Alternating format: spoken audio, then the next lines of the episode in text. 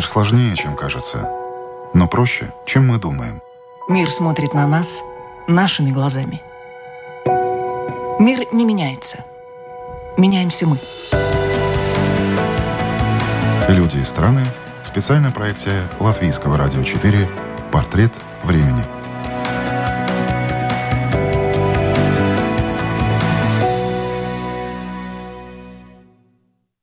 Два десятка лет тому назад на поминках по моему отцу за одним столом в первый и последний раз встретились две ветви моей семьи.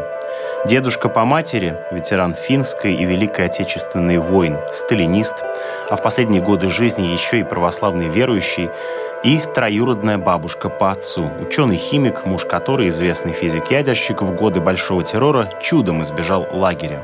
В какой-то момент речь зашла о репрессиях, и вдруг оказалось, что эти два человека прожили свои жизни в странах с разным прошлым. Для одного репрессии были мифом и поклепом, для другой – ежедневной реальностью. Абстрактно немыслимая вещь оказалась осязаемым фактом. Объективной реальности прошлого не существует. Ее формирует память. А память необъективна и легко позволяет себя обмануть. Память, разделенная даже на уровне одной семьи, результат молчания о прошлом, отсутствие возможности и желания искать общий язык для разговора о нем – Такая неопределенность прошлого, в свою очередь, формирует настоящее. Замороженная и непредсказуемая история страны с двоящейся памятью оборачивается двоящейся реальностью в настоящем. Это чревато в лучшем случае невозможностью двигаться вперед, а в худшем – открытым конфликтом.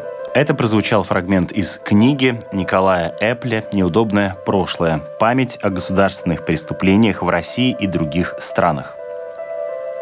Преступления, в которых виноваты не внешние силы, а твое собственное государство, не случайно принято именовать трудным прошлым. Признавать собственную ответственность, не прикладывая ее на внешних или внутренних врагов, время, обстоятельства, невероятно трудно. Это трудно психологически, политически и юридически.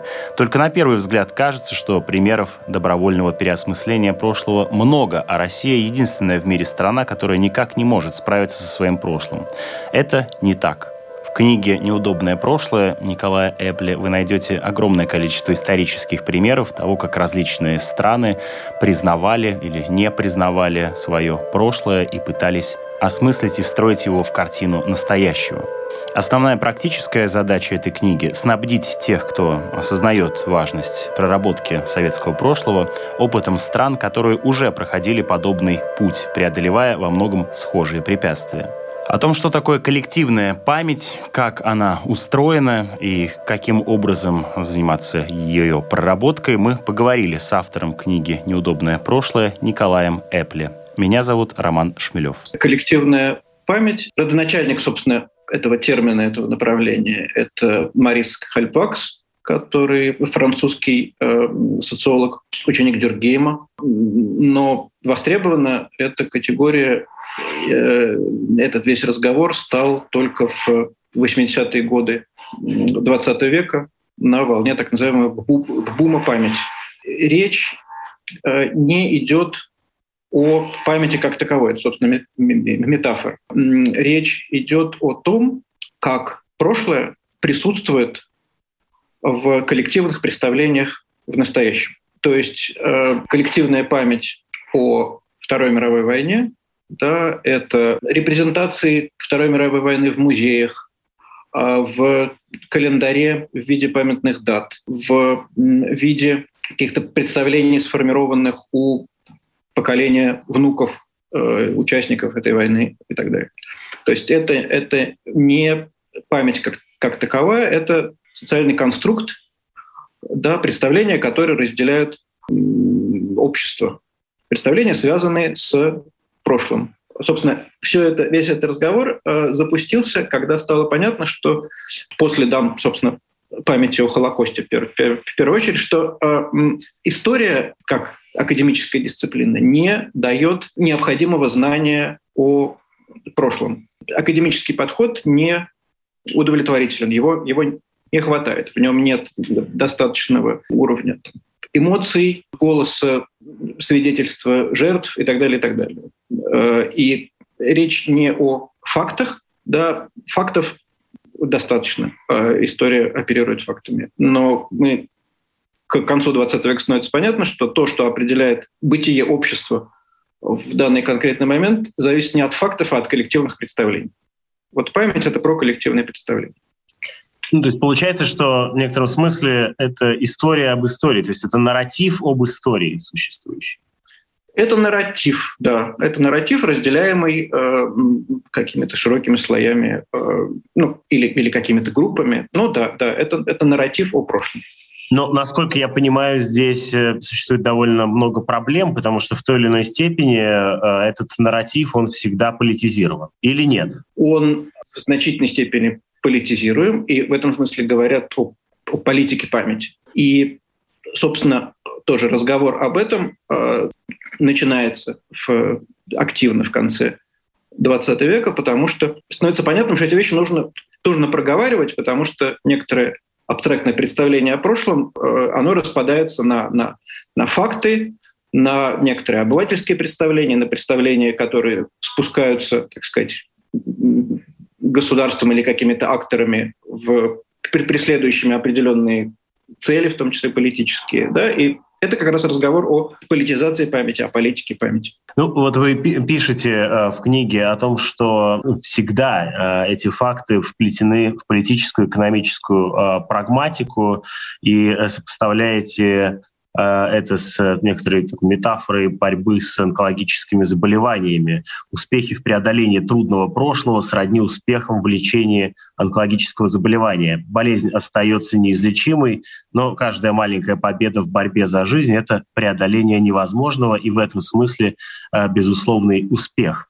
Кто является субъектом формирования этой коллективной памяти? Общество говорят об акторах памяти книги я, э, говоря о том, как устроена э, память о советском государственном терроре в постсоветской России, я грубо разбиваю это на, так сказать, память сверху, государственную память, и память снизу, память общества. Можно э, говорить о том, что эта рамка, эта оптика тоже слишком обобщающая, и государство это российское государство это тоже не, не монолит. Э, и нарратив о государственном терроре, спускаемый там, не знаю, администрацией президента, один, а нарратив о государственном терроре, проводимый Государственным же музеем ГУЛАГа, э, другой. Тут, возможно, разные степени, степени детализации, да, и говорят о акторах памяти. Это могут быть активные общественные группы, мемориал, э, могут быть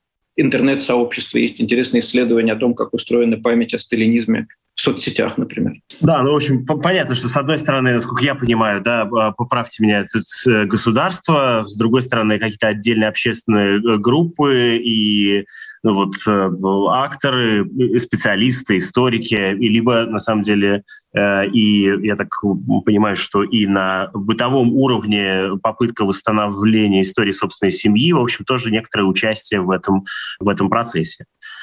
Да, да, да. Есть, например, такое запущенное э, Григорием Юдиным э, разделение на э, первую память и вторую память. Э, было такое интересное исследование о том, оно называлось «Какое прошлое нужно будущему России?» о том, в, в середине десятых, десятых годов, когда говорили, вот э, исследователи брали такие глубинные интервью с как раз акторами памяти, историками, преподавателями, музейщиками – и, в общем, одно из, один, из, один из результатов этого исследования стоял в том, что да, спускаемая сверху память государственная такая, монолитная, монологизирующая, сосуществует в России с вот так называемой второй памятью, а, идущей снизу, а, устроенной по-другому, противопоставление нарратива гордости, спускаемого сверху, и нарратива а, частного поминовения и скорби, идущей, идущей снизу. Да, но получается, что э, это, в общем, борьба нарративов, то есть она укладывается в некоторую борьбу, ну, по большому счету, отдельных групп или отдельных индивидов с государством за восприятие и рассказ о каких-то исторических событиях. Или... Ну да, собственно, со, собственно, это, в принципе, этот сюжет э, про э, распад а, вот того монологического разговора о прошлом, который был характерен для эпохи национальных государств и, в общем, закончился как раз в второй половине XX века, потому что э, голоса, э, говорящие о прошлом в государствах, начали множиться, и, э, собственно, тогда и произошел этот самый бум памяти. Э, то есть государство перестало быть монолитом, монологическим актором и оратором да, в, на этом поле. Но в так сказать, мировой перспективе это произошло в 70-е, 80-е годы, а, а в России в связи с, так сказать, архаичностью публичной, публичной сферы и, и политической сферы в России, замороженности этой сферы, да, вот мы наблюдаем это э, в последние годы и сейчас. А что с э, коллективной памятью э, сейчас, как она, как устроен ее механизм? С одной стороны, у нас становится все больше и больше свидетельств, мы видим различные кадры, Э, событий, происходящих, э, меняющих, в общем, э, историю. Ну, известен феномен 11 сентября, который во многом уже стало, с одной стороны, определяющим событием с начала 21 века, с другой стороны, наша память о нем, она целиком состоит из каких-то вот кадров просмотра новостей. Как устроен механизм коллективной памяти в, вот сейчас, в наше время, в актуальный период? Исследователи памяти новейшего времени вообще говорят о конце коллективной памяти в старом понимании этого слова, потому что да, это сам, сам этот термин, сама эта, так сказать, мемориальная стратегия предполагает наличие э, каких-то понятно устроенных э, э, коллективов. А тогда как общество цифровое, живущее в интернете в значительной степени интернетом, этой, этой новой реальностью, информационно, так сказать, собираемое и организуемое, описание, описание через коллектив перестает быть адекватным. А, и это какое-то какое -то, какое -то новое а, множество, дробящееся, фрагментирующееся, а, быстро собираемое в какие-то ситуативные, ситуативные солидарности и быстро рассыпающиеся, перестраивающиеся. Поэтому да, сейчас говорят о том, что цифровая, цифровая память это, это нечто новое, складывающееся вот на глазах и еще не очень хорошо изучено. Ну, э, вот мы с вами говорим о концепции памяти, но по большому счету такой вульгарный вопрос, а зачем это нужно? Зачем коллективная память? Понятно, что она необходима, насколько я понимаю, для того, чтобы соотносить себя с, с теми или иными процессами, как, как индивид, как государство. Зачем это государству? Зачем это людям? Собственно, ровно потому, что мы к настоящему времени хорошо понимаем, что не бывает просто знания истории, не бывает просто исторических фактов. Именно, я повторюсь, история присутствует в настоящем, прошлое присутствует в настоящем опосредованным способом. Я бы поставил вопрос иначе. Почему, почему э, важна эта соотнесенность с э, прошлым? Память — это про соотнесенность, про соотнесенность с прошлым. А соотнесенность с прошлым важна, потому что а, через... Это еще тезис, сформулированный там, Эрнестом Ренаном в XIX веке, что через э, идентификацию с прошлым происходит понимание, кто он такой. Да, вот это самая коллективная идентичность, кто мы, победители фашизма или э, жертвы крупнейшей геополитической катастрофы. Э, в зависимости от того, к каким историческим событиям мы будем апеллировать, пытаясь понять, кто мы, от этого будет зависеть наша разная, разная это самая э, коллективная, коллективная идентичность. И государство пытается выстраивать в случае, в случае России. Да, эту коллективную идентичность через вот соотнесенность с государственными успехами, а это самая низовая память, вторая память строится на э, идентификации э, с семейной какой-то памятью, с культурной памятью, с представлением о том, что такое, что такое там русская культура, русская литература и так далее, а не подвиги, свидетельствующие о величии, о величии государства. Я пытаюсь понять, как э, устроена гордость э, за те или иные достижения э, или события, происходившие в истории, э, и прежде чем говорим о вине. То есть когда э, люди испытывают гордость за те или иные э, достижения, то как э, это по факту устроено? Ты себя идентифицируешь непосредственно с чем? Э, я себя идентифицирую с строителями индустриального государства, с победителями э, фашизма, с освободителями Европы от нацизма. При общении к славным, к славным э, страницам прошлого, к славным сказать, деяниям э, предков. Но если цинично э, об этом думать, то какое имеет отношение каждый из нас к этому? Memory Studies Э, говорят о том, что с, момента, собственно, формирования национальных государств общества понимают про себя, кто они такие, через проговаривание собственной, собственной истории. С чем мы ассоциируем э, себя в прошлом, то некоторым образом мы сегодня и есть. То есть это выбор некоторых моментов в прошлом для того, чтобы м, описать э, э себя в, в, случае, в, в актуальном конкретном контексте. Да, да, ну вот, собственно, это, это, это и есть тот самый нарратив, да, который выбирается э, для описания, описания того самого прошлого, конструирования. Разведите, пожалуйста, чувство ответственности и вины, как они разграничиваются. Uh, да, но это тоже связано, uh, собственно, это продолжение того же самого разговора о соотнесенности с прошлым, да, uh,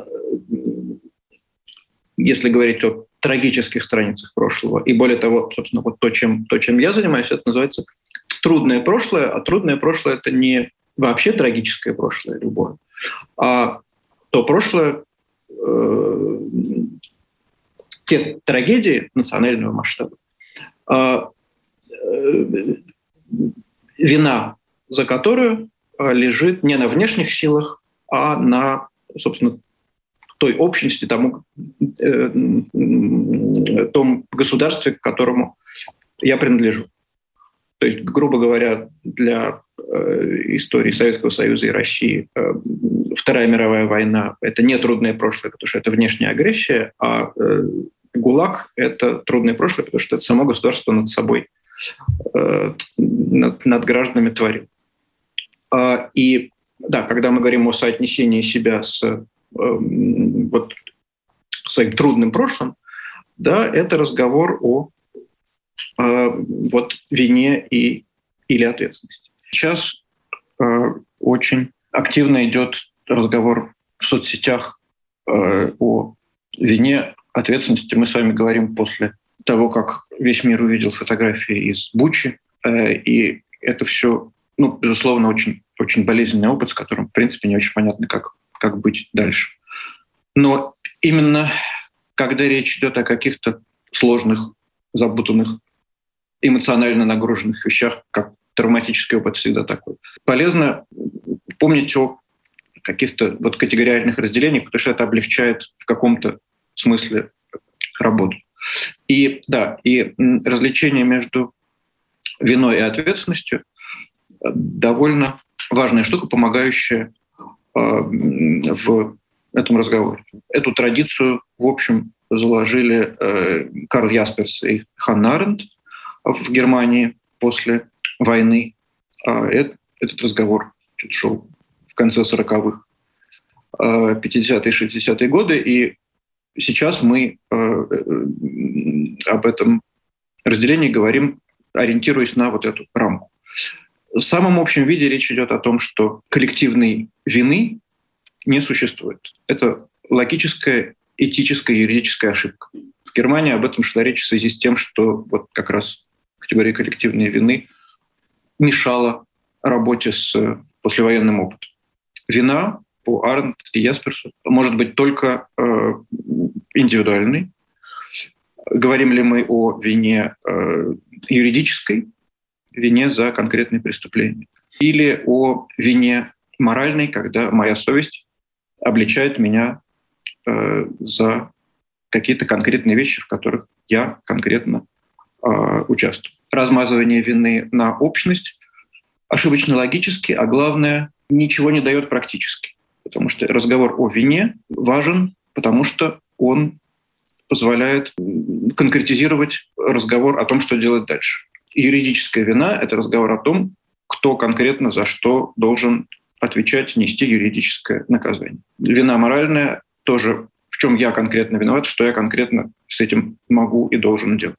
Коллективная же бывает ответственность. Изначально я с Персаром говорили о ответственности политической. Политическая ответственность — это ответственность всех членов политической общности государства за преступления, совершаемые государством. Да, эта вещь э, не сложная, так сказать, философская абстракция. Это довольно простая вещь. Да, если я э, голосую за определенное правительство, которое проводит определенную экономическую политику, плохую, то мое обнищание в результате этой политики — это и есть моя ответственность как члена этой, этой общности. А, это касается и преступлений, которые совершаются государством. Я отвечаю за это как, как гражданин этого государства. А дальше, правда, начинается более сложная и интересная вещь. Потому что, в принципе, с развитием человеческой истории, по ходу человеческой истории, а, происходит движение, вот, в принципе, индивидуализации. И э, если для древнего человека, для, для э, каких-то архаических представлений нормально э, воспринимать э, человека как часть рода, часть общности, а, и, соответственно, вина и ответственность э, — это ответственность рода общности. Для древних архаических обществ коллективная, коллективная вина — это обычное дело. Но по ходу человеческой истории люди все более и более индивидуализируются. И, то, и э, становится понятно, что коллективная ответственность — это пережиток, пережиток прошлого, когда за преступление отцов отвечают дети, когда э, за преступление какого-то цеха конкретных людей цеха отвечает весь цех, за преступление каких-то представителей общности отвечает вся общность без разбора. Это реликт представлений о человеческой общности как о, о, некоторой, о некоторой субстанции. А Аренд настаивала на том, что нацию, общество нельзя воспринимать как субстанцию. Нация не может быть виновата в целом. Это именно практически э, плохо, потому что она говорила о том, что когда виноваты все, не виновен никто. Разговоры о свидетелями которыми, которых она была как раз в 50-е 60-е годы, э, разговор о том, что ну вот виноваты все, мы все отвечаем, на нас на всех лежит значит, какая-то ответственность. Просто потому, что мы немцы, это э, уход от разговора о конкретной вине конкретных э, людей и институций, которые привели Германию к тому, к чему они ее привели. То есть это разговор не просто беспредметный, а это разговор вредный, потому что он уводит от разбирательства с виновными и с конкретными преступлениями. И чем дальше развивается история, да, это, это индивидуализация движется же дальше. И когда Аренд э, писала, она это писала, в общем, все еще в рамке национальных государств. Сейчас люди еще более индивидуализированы. И э, разговор о человеке как представителе нации и государства еще более затруднен. Современный человек, нормально живя в России или в Объединенных Арабских Эмиратах, смотрит Netflix, вовлечен в какие-то дискуссии западные, западного мира. Ну, то есть он, он представитель не столько э, своей страны, своей нации, в которой он физически находится, сколько гражданин мира. Это все больше и больше реальность. И тут любопытно, что когда диктатор у нас определяет пятую колонну э, как тех, кто, живя физически в России, ментально живет на Западе, и, и поэтому он, и поэтому он, он предатель. Э, это же как раз такая интересная иллюстрация столкновения двух вот этих моделей, да, когда э, архаическая модель, а российское государство в этом смысле довольно арха, архаически мыслит, и этот мобилизационный разговор, э, он в принципе работает очень архаично. Представляет россиян как некую вот такую солидарную общность, э, на которую значит, размазывается ответственность за то, что делает государство, а э, люди, независимо мыслящие, э, живущие, в общем, на самом деле в современном мире, так как устроен этот современный мир, воспринимаются как э, предатели этой общности. Это именно столкновение двух, двух вот этих моделей. Поэтому, когда тут сейчас неизбежные разговоры о ответственности россиян и так далее, нужно вот о вине и ответственности нужно как-то держать в голове вот это развлечение. И что касается этого развлечения, вот еще что важно. Вина э, налагается на тебя объективно, э, без твоей на то воли. Ты просто в силу того, что ты делал или не делал, ты виновен или не виновен. Ответственность, если мы не говорим об ответственности в техническом юридическом смысле, ответственность берут на себя.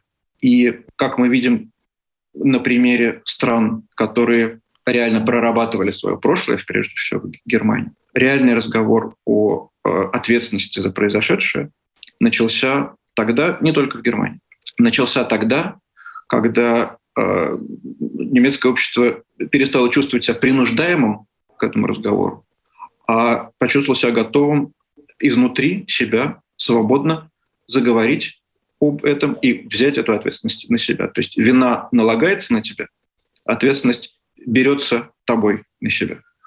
А, это ключевая, ключевая разница. Еще тут важная штука, что а, мы видим в соцсетях, говорят о вине, об ответственности как раз часто люди, которые лично ни в чем не виноваты. Они просто чувствуют некоторый ужас происходящего, и это их эмоциональный э, ответ. Ответственность работает, э, да, именно так, что ответственность чувствуют э, те, кто наиболее эмоционально, этически развит, да, и э, те, кто хочет спрятаться, хочет блокировать э, трудный разговор, они как раз э, этот разговор обычно не начинают. Э, начинают его те, кто как раз лично обычно ни в чем не виноваты, даже, в общем, э, все понимает и старается, старается делать максимум возможно. Вы говорили о том, что коллективное распределение коллективной вины — это, в общем, архаическая вещь. Но вот я столкнулся с мнением теоретического, а, к счастью, оправдания э, украинского терроризма как ответа на то, что происходит в Украине. Условно говоря, террор как э, способ э, отомстить за то, что происходит. Как быть с этим? Ну, есть такая штука, как спираль зла, да, когда причиненное зло порождает э, другое зло. Даже небольшой конфликт, либо война, тем более, э, неизбежно такую спираль зла запускают. Пока а, это не будет остановлено, возможности такого развития по спирали будут э, расти. Что с этим делать? Нужно просто стараться смотреть на эту ситуацию. Ну, это, это, легко, это легко сказать, конечно. Выйдя из этой ситуации обусловленности, а вот они, а вот мы. И вот я сразу вспоминаю ситуацию в ЮАР, где, э, с одной стороны, был апартеид, это были государственные преступления и так далее, а потом в ответ на апартеид начался террор со стороны черных, и это было э, не менее болезненное и преступное насилие. И проработка этого южноафриканского прошлого состояла в том, что было э, граждане страны договорились о том, что э, одно зло другое не оправдывает не объясняет и не искупает. Мы придем к национальному примирению только если мы проговорим, что и апартеид был преступлением, и э, насильственный ответ на апартеид был тоже преступлением. Но для этого нужно для начала насилие остановить. Невозможно, невозможно разбираться с этими вещами, находясь в, в ситуации, когда говорят пушки, разбираться довольно трудно. И еще один вопрос культурного бойкота, который мы сейчас наблюдаем. Эм, как его воспринимать? Э, как как раз проявление этого объективации этой вины, которую на, на русскую культуру накладывает мир сейчас? Или как? Что делать с культурным бойкотом? Ну, в каком-то смысле это объективная, объективно понятная вещь, вот как мы говорили про эту самую политическую ответственность. Все-таки мы никуда не денемся о том, что есть, есть э, российское государство, есть граждане российского государства, есть российская культура, да, и она неизбежно, как, как человек, который живет в этой стране, несет, видит на себе результаты там, неудачной экономической политики своей, своей, своей власти, также неизбежно, понятным образом на российскую культуру всю проецируется тот негатив, который российское государство сейчас провоцирует в мировом масштабе. Это понятно, эмоционально и логически. И в то же время э, понятно, что это то самое ошибочное восприятие э, некой, некой, некой общности как, как, как субстанции, по которой значит, плохие вещи размазаны одинаково, одинаково тонким, одинак, одинаковым слоем. И вообще говоря, если возвращаться к разговору о том, что э, вина — вещь конкретная, и когда виноваты все, не виноват никто, вообще говоря, этот разговор о виновности всех россиян, всей российской культуры, среди всего прочего, уводит от конкретной вины, например, европейских политиков и бизнеса, которые многие годы активно участвовали в коррумпировании российской власти, в обогащении э, российской власти предлагая... Извините, что, да, я вас перебиваю, но в этом месте да, стало еще недавно известно о том, что, оказывается, средства подавления протестов и оружие шло из Германии и Франции. То есть фактически опосредованно своими поставками оружия они участвовали в подавлении митингов, которые происходили в России последние годы. Ну да, да, то есть это иллюстрация, в общем, того самого тезиса Арен, что э, когда виновны все, не виновен никто. Важно говорить о том, какие конкретные вещи привели к тому, к чему они привели, и разговор о том, что все, все россияне должны значит, как-то за это все платить, он не, не, очень, не очень практически, практически осмыслен. А вот конкретизация вины конкретных людей, институций и в России, и не в России, это разговор довольно важный, и хорошо, если э, поможет после того, как это закончится, дай бог, двигаться куда-то дальше, это прорабатывать, именно если этот разговор будет вот такого, так, такого рода конкретным, а не, а не декларативно... То есть в нем должны поучаствовать в том числе не только, словно говоря, да, представители э, российского государства, но и те, кто э, косвенно участвовал в том, чтобы подобное, подобное было вообще возможно. Да. Да, да, да. А что касается ответственности э, русской культуры, важно, мне кажется, имеет смысл говорить об этом в вот этом втором смысле слова ответственности как то, что на себя берут да, русская культура как очень богатая каким-то капиталом разговора о ценностях, о понимании другого, что в ней, в общем, есть, и, и, и это очень много. Это, именно эта культура может помочь начать разговор, наводящий, наводящие мосты, да, через то, что невероятно фундаментально сейчас разрушено, начинать разговор с разговора о том, что да, то, что случилось, произошло, как это было сказано в штутгартском исповедании в Германии, такой был покаянный документ, очень важный немецкой церкви.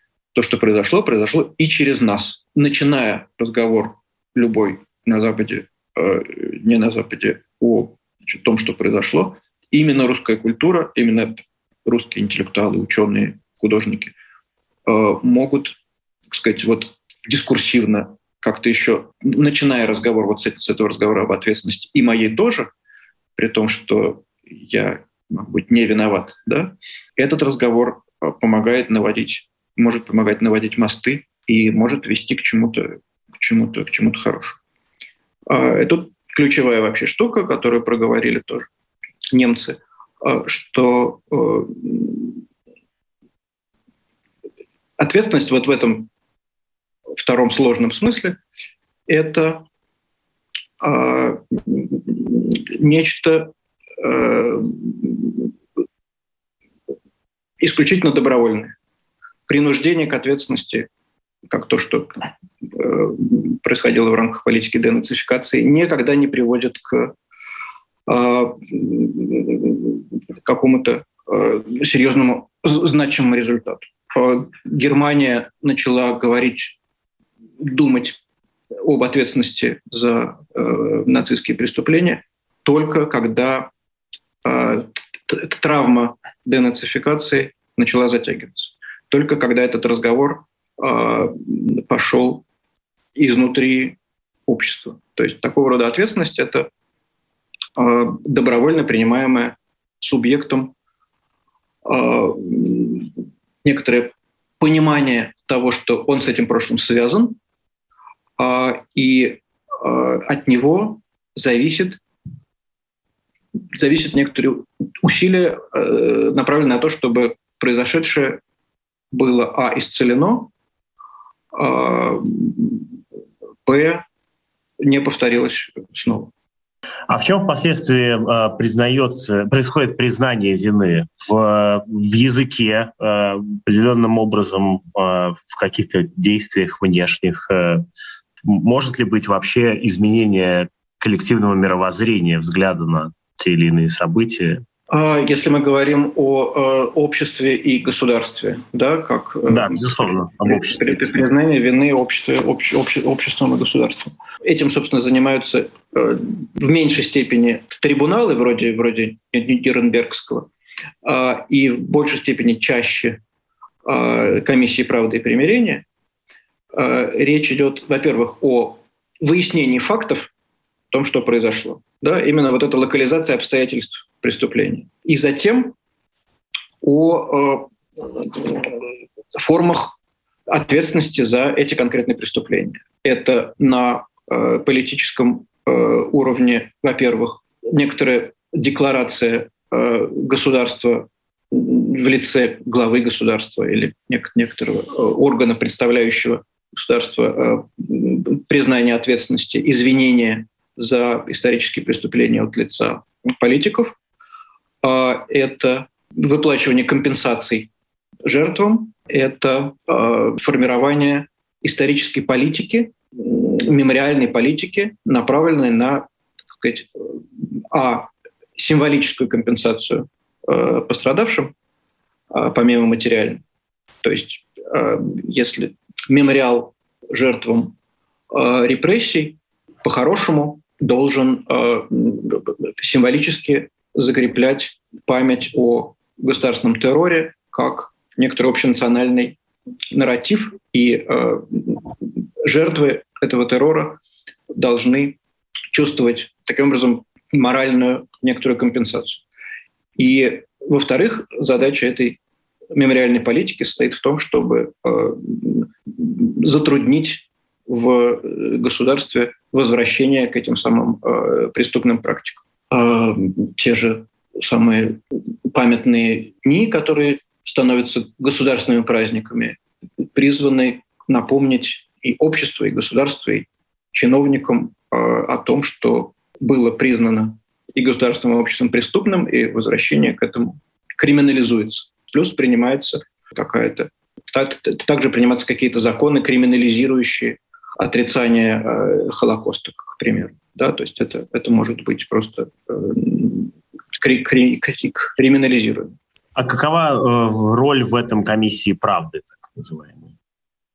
Э, комиссия правды запускает общественный процесс, общественный, общественную дискуссию об этом, э, да, и формирует как раз нарратив. Потому что опыт показывает, что даже если, э, как в случае Аргентины, где во время управления хунты были убиты там, по разным оценкам 30 тысяч человек, все в стране примерно представляли себе, что происходит. Но это было такое тихое непроговариваемое знание. Когда эти цифры говорятся публично э, государством, эта память э, превращается в такой общественно-политический нарратив. А, да, а, опыт показывает, что простого знания, да, все все понимают. В России все все понимают про сталинские репрессии. Но э, то, что авторитетного государственного нарратива, например, о числе жертв не существует, вот в соцсетях десятилетиями э, спорят о том, сколько, сколько было жертв, есть огромное число оценок. Историки знают, какие оценки правильные, но а, это не превращается в общенациональный нарратив. То есть, чтобы общество о чем-то договаривалось, э, какие-то важные факты о прошлом должны прозвучать громко, публично и, так сказать, с подписью под этим государством. Да, ну вот э, продолжая этот пример, это действительно по факту приводит, э, насколько я понимаю, к э, возрастанию, росту напряжения в обществе, когда люди, вот, манипулируя цифрами, не могут сослаться на какое-то государством а, представленное, представленное число. Да-да-да, нет, а всегда наследие трудного прошлого – это всегда разделенное общество, наследие коллективных травм – это всегда разделение Э, разрыв социальной ткани. И, и поэтому вот комиссия правды и примирения – это один из самых распространенных механизмов проговаривания на, в масштабах всего общества, всей нации, а, проговаривание фактов о прошлом а, и выстраивание общенационального нарратива об вот этой самой национальной трагедии. В этом, в этом, в этом роль комиссии правды.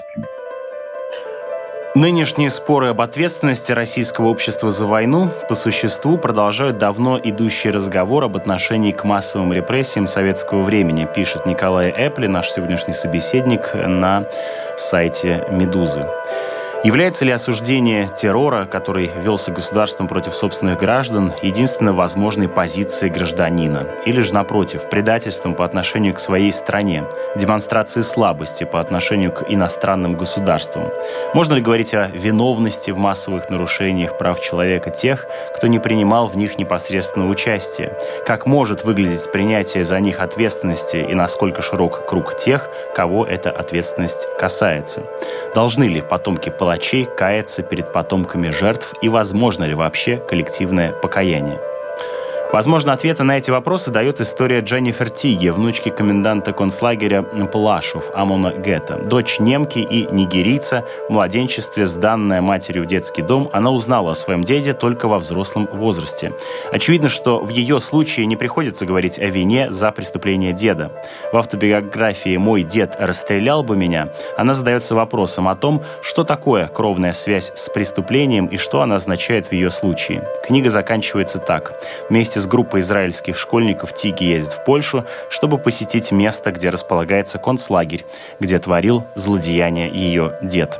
Там она рассказывает этим детям, внукам тех, кто погиб в этих местах, собственную историю. После этого они зовут ее вместе с ними возложить цветы к мемориалу. Моя ответственность единственная в том, чтобы не переставать говорить об этом, пишет Тиги. Напоминаю, что в эфире Латвийского радио 4 продолжает звучать программа «Портрет времени». Наш собеседник сегодня Николай Эпле, автор книги «Неудобное прошлое». Сейчас много говорят об ответственности, ответственности конкретных отдельных индивидов а, и пытаются провести некоторое позиционирование, э, кто же является пособником, кто там участником, свидетелем ну или противником активным или пассивным а, тех или иных событий, приведших в том числе к а, войне в Украине. Вот в, в статье на «Медузе» вы приводите пример внучки коменданта концлагеря Плашева Амон Пикет, э, которую зовут Дженнифер э, Тиге. Тиге, да-да.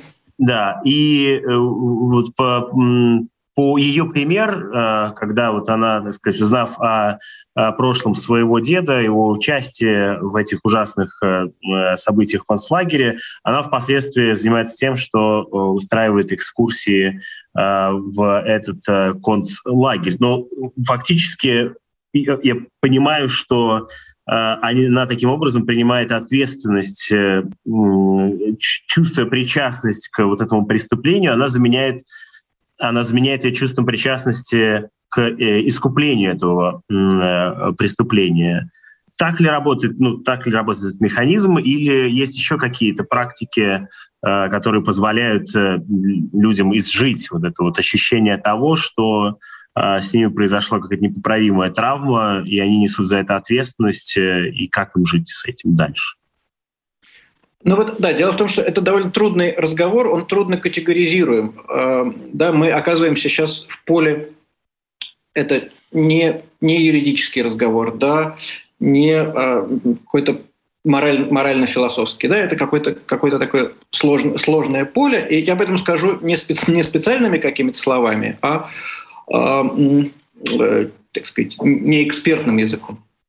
А, потому что вот этот разговор об ответственности в э, не юридическом, а таком философском, что ли, смысле слова, да, это разговор о том, когда я, как наследник э, некоего зла, будь то э, на уровне семейной истории или на уровне национальной истории, брать на себя ответственность за произошедшее, это значит, образно говоря, сломать перегородку, отделяющую меня от этого прошлого. Потому что такого рода прошлое, связанное с некоторыми преступлениями, тень которых на меня так или иначе ложится, естественным образом от этого отгораживаться, отстраиваться, уходить, не принимать связи этого нечто со мной.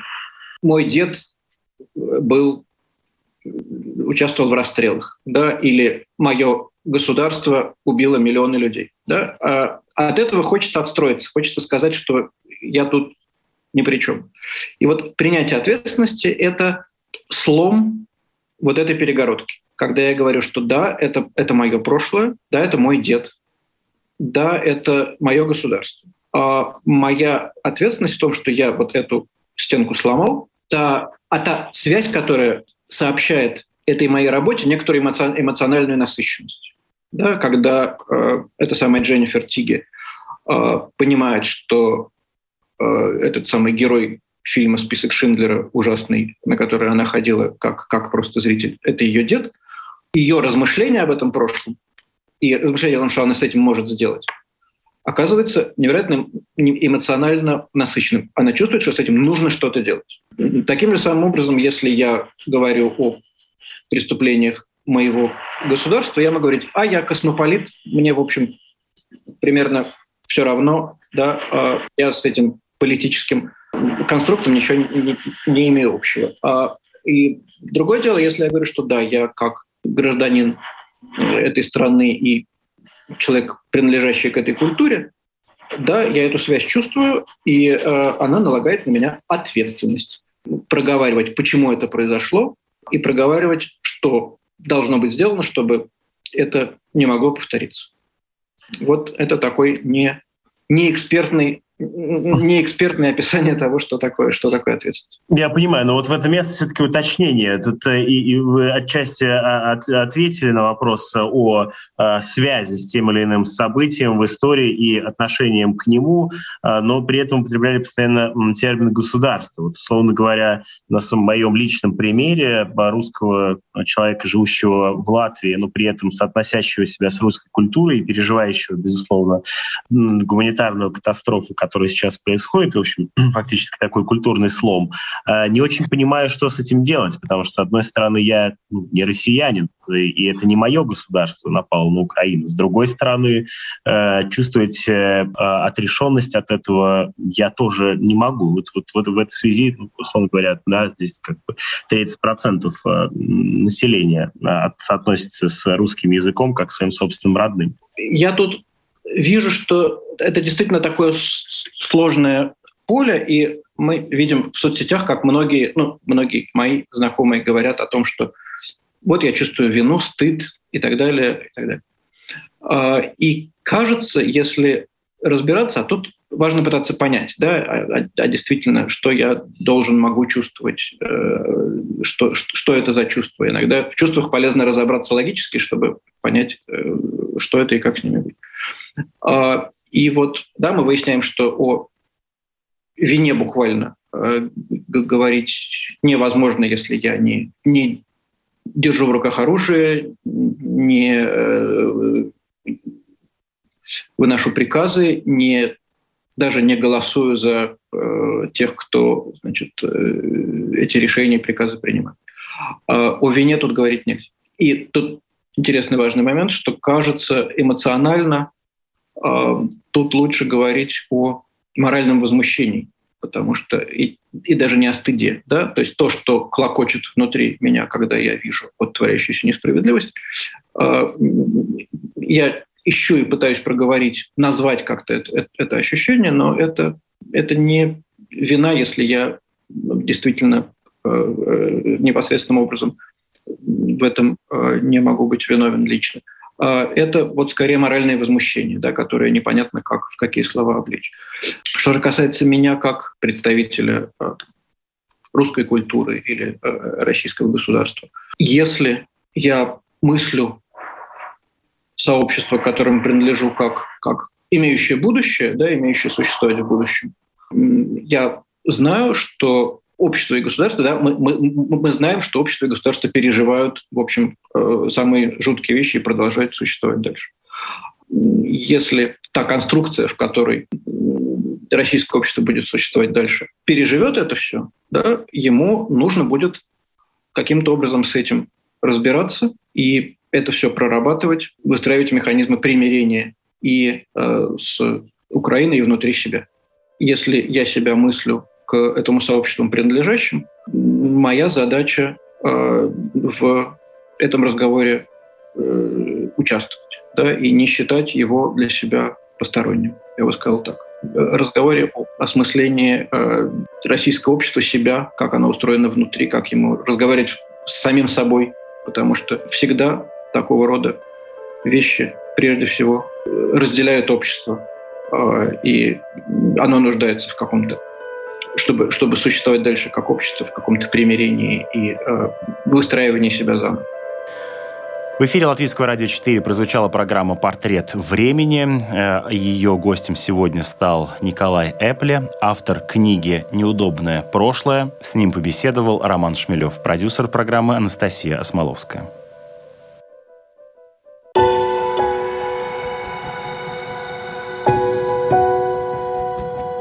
Люди и страны. Специальная проекция Латвийского радио 4. Портрет времени.